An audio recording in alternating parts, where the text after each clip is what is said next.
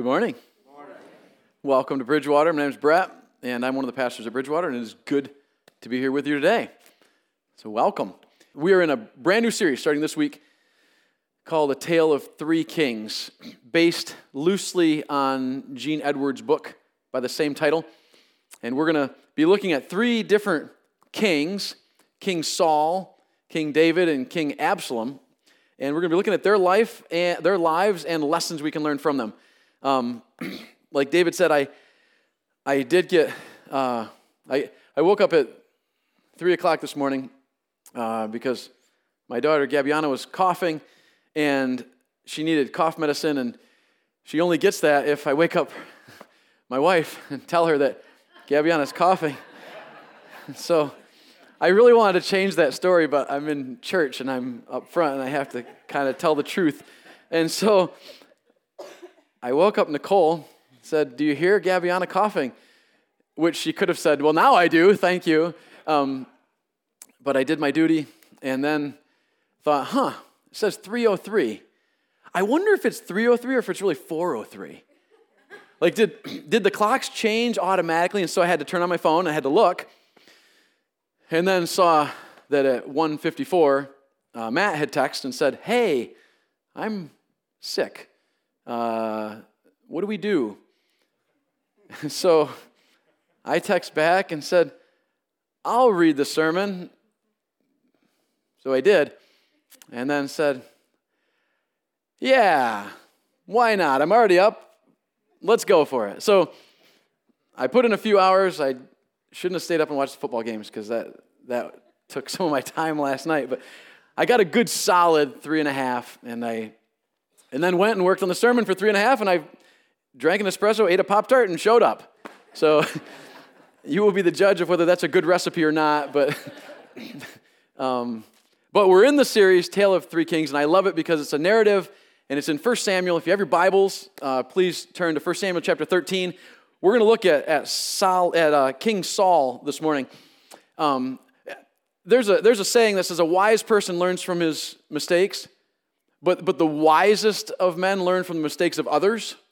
And maybe you've heard that before. That is kind of what we want to do. We want to look at the mistakes of these kings and try to figure out what we can learn in order to not make the same mistakes. And that's, that's kind of the idea.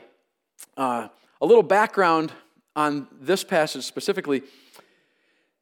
The, the children of Israel, the Israelites, they, uh, they were God's nation. Abraham, Isaac, Jacob, this group of people, this nation uh, was formed, and God was their leader, and He was their king, and He wanted to be their king.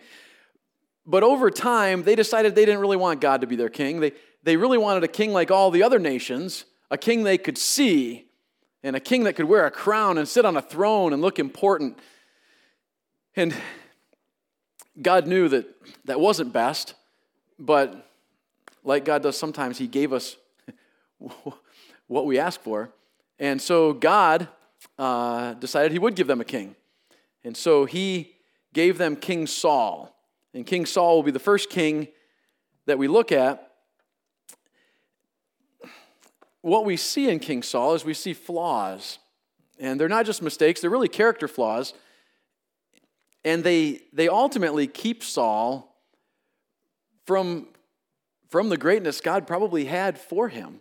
Just like, just like my character flaws keep me from what God may have for me. Like it, it's amazing how if we learn from other people and we learn to be wise and we learn to follow God, God's got an amazing plan. Amazing. And I, I find the older I get that that when I don't do what God says, I really just make things more complicated. I don't think I don't make anything better. I just make it more complicated. And uh, so we're going to learn that from from King Saul. Um, God chose King Saul. He looked good from the outside.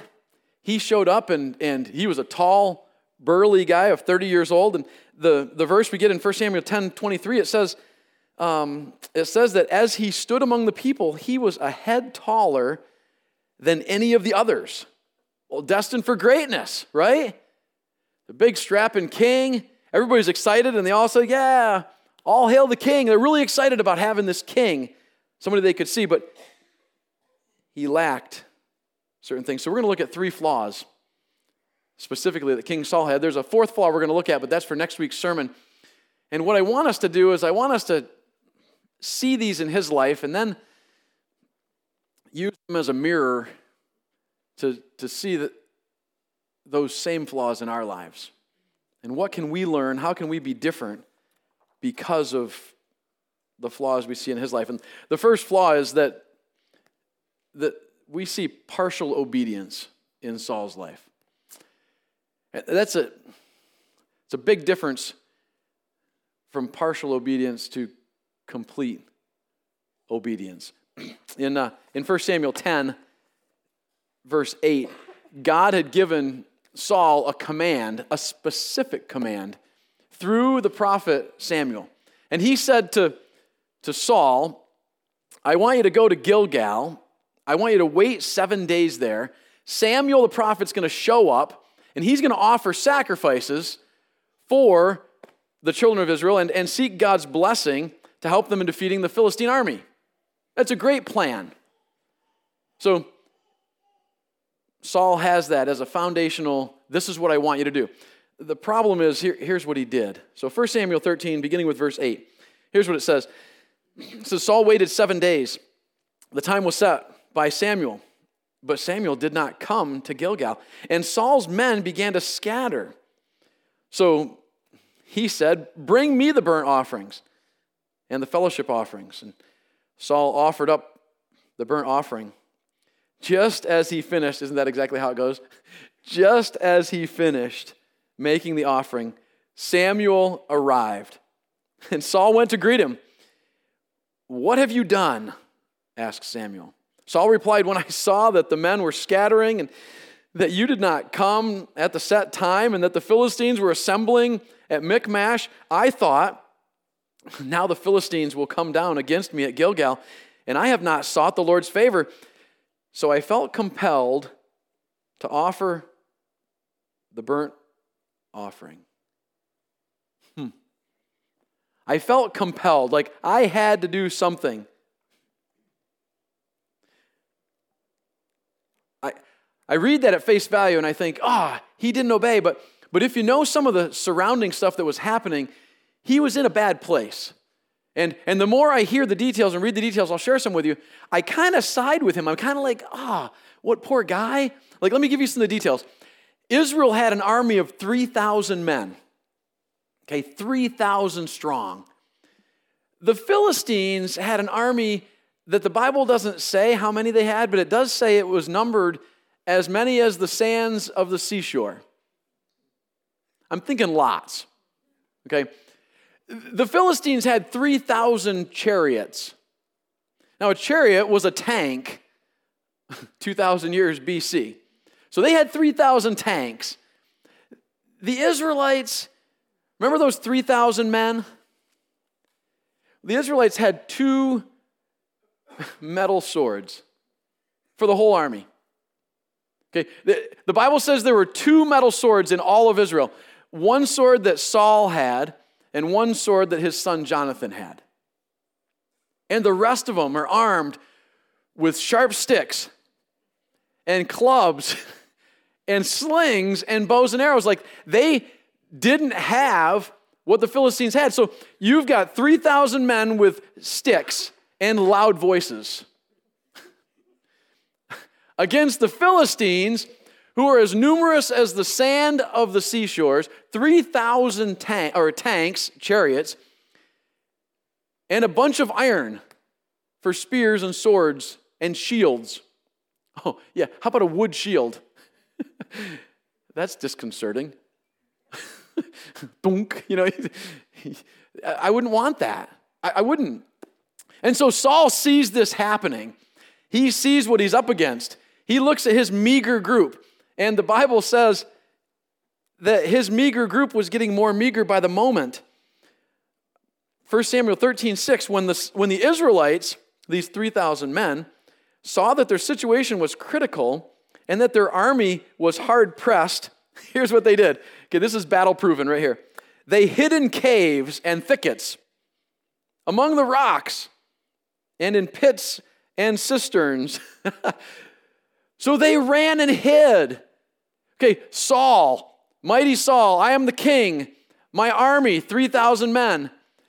The Philistines, here they come.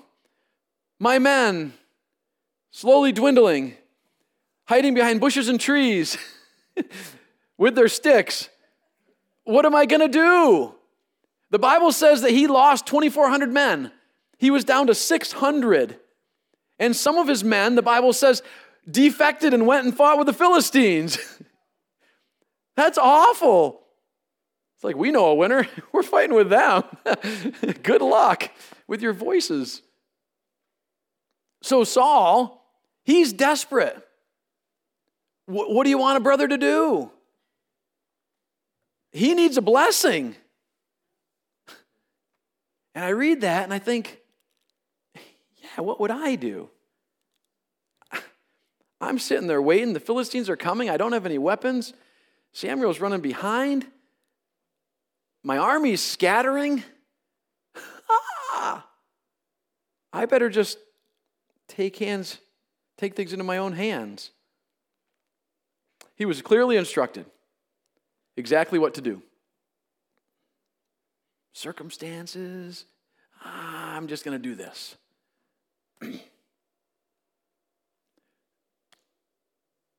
I feel really, I feel really, really strongly that Saul should not have done that. What a dope. God told him something specific and he did not do it. And then I hold that up and I look in the mirror and I think, wow, I do that all the time. In fact, I, I think I think we live an entire life of partial obedience. I know some of you are like, no, that's not true. Well, let's, let's take some. Do, do we obey partially with our words? The Bible says clearly, Ephesians 4 29, do not let any unwholesome talk comes out of your mouth, but only what is profitable for building others up, that may, it may benefit those who listen. oh. Does that count what we type on the computer? Yeah. Oh. Does that include sporting events? Like what I enthusiastically yell to the ref or the opposing team or other players? Unwholesome talk come out of my mouth? But if I don't let the ref know, he's going to keep on making bad calls. Ephesians 4, is that just excludes sporting events? No. Well, you don't understand. The, the guys I work with, that's just how we talk.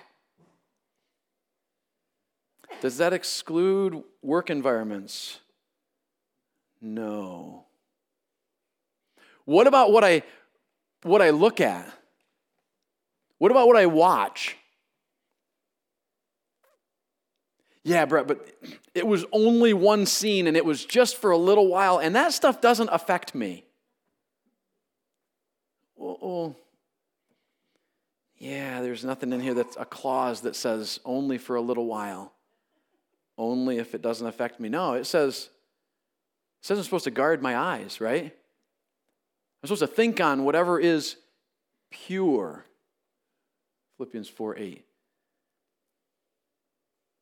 Okay, yeah, yeah, but, but it doesn't really affect how I drive. I mean, if the speed limit says 45, it really means 60. In fact, I have a police officer friend who told me that they would rather that I go 60 than go. Wow, we're good at this, aren't we? Aren't you fidgeting like me? I'm glad I only had three hours to practice this sermon because I would have felt guilty all week. Fortunately, I hadn't read it till this morning at three, but I do feel bad because I read this and I think partial, partial obedience, I think that's my life. And I think what we do is, I really, really want God's blessing in my life, but there are some principles that I just don't want to obey. And so I violate the principles of God in order to somehow get the blessing of God. But it doesn't work. See, I really, really want my kids to follow God. I really want them to pursue Jesus. And so I'm going to pray really hard for that while I act like this over here on sporting events. And it's kind of like I'm going to cheat on my taxes and then pray really hard that God blesses my family financially. It doesn't work. It's like, it's like me saying, well, yeah, in my marriage with my spouse, yeah, I'm partially faithful. You know what we call that? Adultery. Yeah, you know, I was partially truth, truthful. We call that a lie, right? I obey most of the law. We call it a criminal. On the test, I got, yeah, I got most of that answer right. We call that wrong, don't we? And then when it comes to obeying God, well, how are you doing? How do I obey? Oh, I obey God. Yeah. Partially. Ugh. Misery loves company. Thanks for joining me. I see why Saul did what he did, but it certainly doesn't make it right. Partial obedience is a character flaw that will keep you and I from the greatness God has called us to. It slowly erodes what God wants to do, and it gives Satan a foothold in our lives. And all he needs is a little foothold. The prophet Samuel does show up in, in this story, and he tells Saul that what he did is, in not obeying God fully, will ultimately cost Saul his crown. But God doesn't let Israel down. He gives them a great victory. And ultimately, he gives Saul a second chance to fully obey him, which I love God does this, that he gives us second chances. So, in this second chance, this is where we learn about Saul's second character flaw. 1 Samuel 15, verse 2 says, This is what the Lord Almighty says I will punish the Amalekites for what they did to Israel when they waylaid them as they came out from Egypt. Now, go, Saul, and take your army and attack the Amalekites and totally destroy all that belongs to them. Do not spare them. Put to death men and women, children, infants, cattle, sheep, camels, donkeys. Okay, God gives Saul redemption, a second chance, right? He says, Saul, the Amalekites have been a burr in our saddle. When, when Exodus 17, we were coming out of Egypt, and the Amalekites attacked Israel, the Israelites, and it wasn't fair. And God was mad about that. In fact, they did fight a battle back then. That was the battle, remember, when Moses, when his arms were raised to heaven, they were winning. Israel was winning. And then when his arms would drop, they'd start losing. And so two, two men held up his arms so that he could win the battle, he could win the day. And, and Israel won the battle. Well, at that moment, back in Exodus 17, God says, I'm going to wipe them out. 300 years later, here it is. He says, Saul, I want you to be the man. Wipe them out completely. He's very clear. Should camels live? No. It says, and camels. And cattle. Okay, it's pretty clear. Well, here's what King Saul does. Uh, verse 7. Then Saul attacked the Amalekites all the way from Havilah to Shur. Okay, he's obeying. He's supposed to attack. Near the eastern border of Egypt, he took Agag, king of the Amalekites, alive, and all his people he totally destroyed with the sword. But Saul and his army spared Agag and the best of the sheep and cattle, the fatted cattle and lambs, everything that was good. These they were unwilling to destroy completely, but Everything that was despised and weak, they totally destroyed. Okay. Partial obedience again, right? King Saul was willing to obey God until it conflicted with what he wanted to do. Yeah, God's got a plan, but eh, can I tweak that a little? Because I think my plan's pretty good. That's what Saul did says he, he kind of obeyed. And his second character flaw would be this he doesn't take personal responsibility. He, he doesn't take personal responsibility. So not only does he partially obey, which means he disobeys, but then he doesn't take responsibility. Here's what happens. So we know something's coming, right? He disobeyed. Verse 12 Early in the morning, Samuel got up. Poor Samuel, he's got his hands full. Whew, he's chasing this king around all the time. Samuel got up and went to meet Saul, but he was told Saul has gone to Carmel. There, he has set up a monument in honor, in his own honor. Oh, nice. To tell himself how awesome he is. And has turned and gone on down to Gilgal. When Samuel reached him, Saul said, The Lord bless you. I have carried out the Lord's instructions. But Samuel said, Well, then, what then is this bleating of sheep in my ears? What is this lowing of cattle that I hear? Saul answered, The soldiers, okay, here's the here's the I'm not taking responsibility. Okay? The soldiers brought them from the Amalekites. They spared the best of the sheep and cattle to sacrifice to the Lord, your God, but we totally destroyed the rest. You see that? It's subtle, but it's there. I know I didn't obey outside circumstances. If, if you had been in the same situation, I couldn't do anything with her. I, I couldn't. He was out of control. I, if you knew where I came from, you'd be shocked that I got this far. We are very good at not accepting blame. And Saul was. He's like, man, those soldiers, I can't control those guys. I mean, there's like 600 of them. Hopefully, there are more at this time.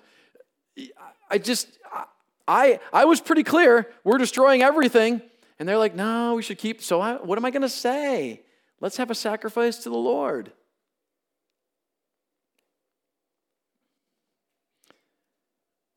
I think uh, if we use this as a mirror,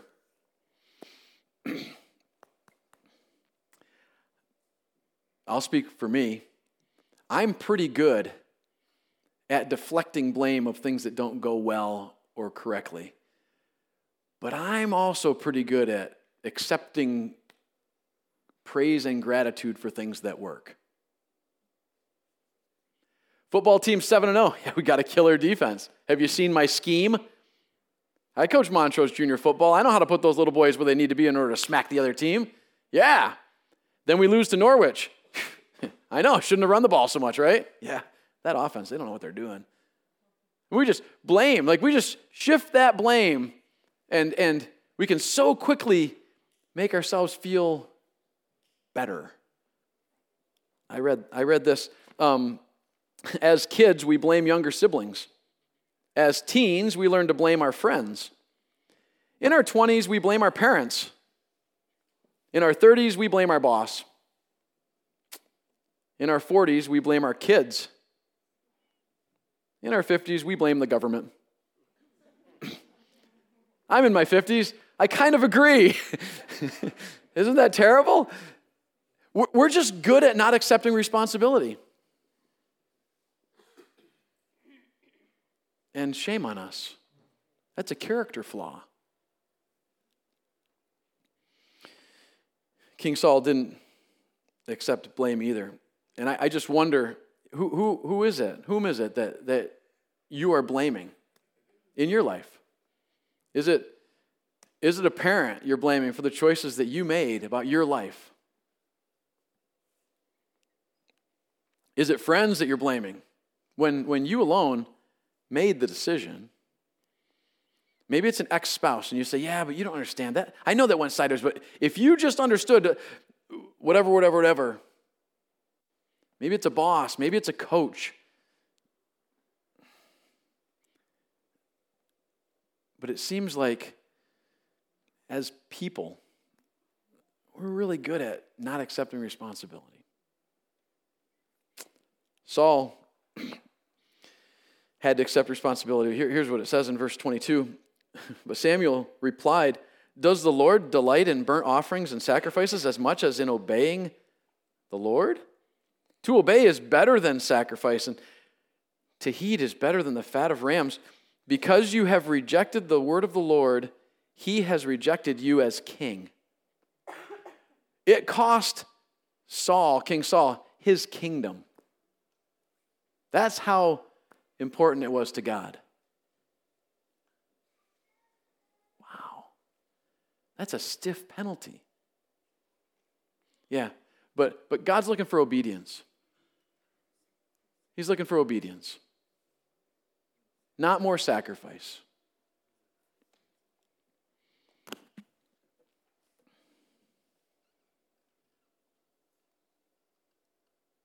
There's a, a second flaw in here, and it, it, it comes quickly on the, the heels of, of this one.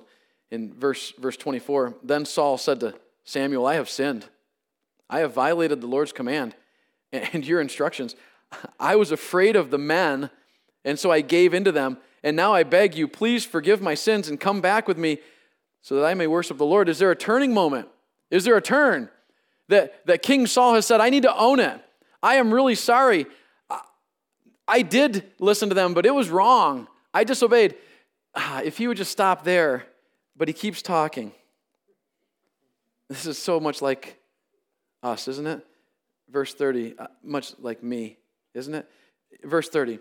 Saul replied, I have sinned. And then this. But, but please honor me before the elders of my people and before Israel. Come back with me so I may worship the Lord your God. Okay, here's what Saul did. Saul said, Yeah, I know I really messed up. All right, I got it. Everything went sideways. Yeah, my bad. My bad. But the people, they think kind of highly of me. And if we go back and admit that, what kind of a king do I look like? So would you come back with me and praise me a little bit? Like just say, yeah, well, you know, things went pretty well. And, and how about King Saul? Let's get, I'll give a round of applause for King Saul. Would you do that for me? He says, I really want to be honored. Of all the gall, I want to be honored in, in front of everybody, in front of the elders. Okay, those people who are, who are in charge, I kind of want to be honored in front of them and in front of my people and before Israel. Like if I would just, I, I kind of want to go down as a king that was really all that. Would you help me with that, Samuel? That's what he says. Saul has just been rejected by God as their king. And what is he concerned about? His image before the people. And that's his third flaw. He fears what people think of him way more than he fears God. And when you do that, when we do that, we end up with a small God. Because my thoughts are that what really matters is what people think. Yeah, God, mm, yeah, well, but what will people think? And if we live with that third flaw, it really, it, it really amplifies the first flaw, which is partial obedience. Because all of a sudden I start deciding whether I'm going to obey God or not based on what people think. I know it's what God says, but everybody's doing it. I know that's what God says in His Word, but do you really want me to stand up and walk out? I mean, that is just so awkward. What will people say? I know it's wrong. You want me to confront it? I mean, come on. It's not that big a deal. And we begin to make decisions about whether we're going to obey God or not based on what people think. And that's, that's Saul's third crucial flaw.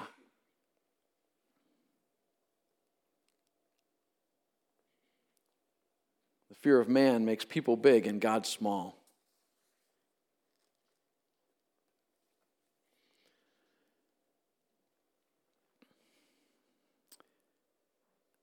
I'm, I'm kind of torn between which one of these bothers me the most. Um, here they are. Which one of these is hardest for you? Is it, is it a lack of complete obedience? Ah, I want the blessings of God, but I'm not, I'm not really sure I want to obey all of what He says. Is it, is it not that? And, and maybe it's just taking on personal responsibility and saying, you know what, I, I need to own my mess and I need to recognize that I have a God who takes care of messes. Or maybe it's that I have a larger view of people than I do of, of my God. What I, what I think specifically in this sermon is it sure is good that we have a king that did have everything in place, and his name was Jesus. And he did completely obey. And he did, he took on complete responsibility of our sins, sins he didn't even own or commit. And when we try to make somebody else the king, usually us, usually ourselves, it really doesn't make things better, it makes things more complicated. Because there's only one king that wants to be on the throne, and uh, his name's Jesus. Let's pray. Father, you, you are a very big God. You, you showed up over and over, specifically in, this, in this, uh, these few chapters, but, but also you, you definitely show up in our lives when we allow you to. And I, I feel bad because I, I read this about King Saul and then I hold it up as a mirror and I see so much of so much of me in this. Please forgive me for partial obedience. Um, and please forgive me for not taking the responsibility like, like Saul did and blame shifting. Um, please help us to have a, a, a view of people and a view of God that's that's exactly what it should be a big God. Thank you for Jesus. Thank you that he is the perfect sacrifice and that he obeyed you completely. In Jesus' name, amen.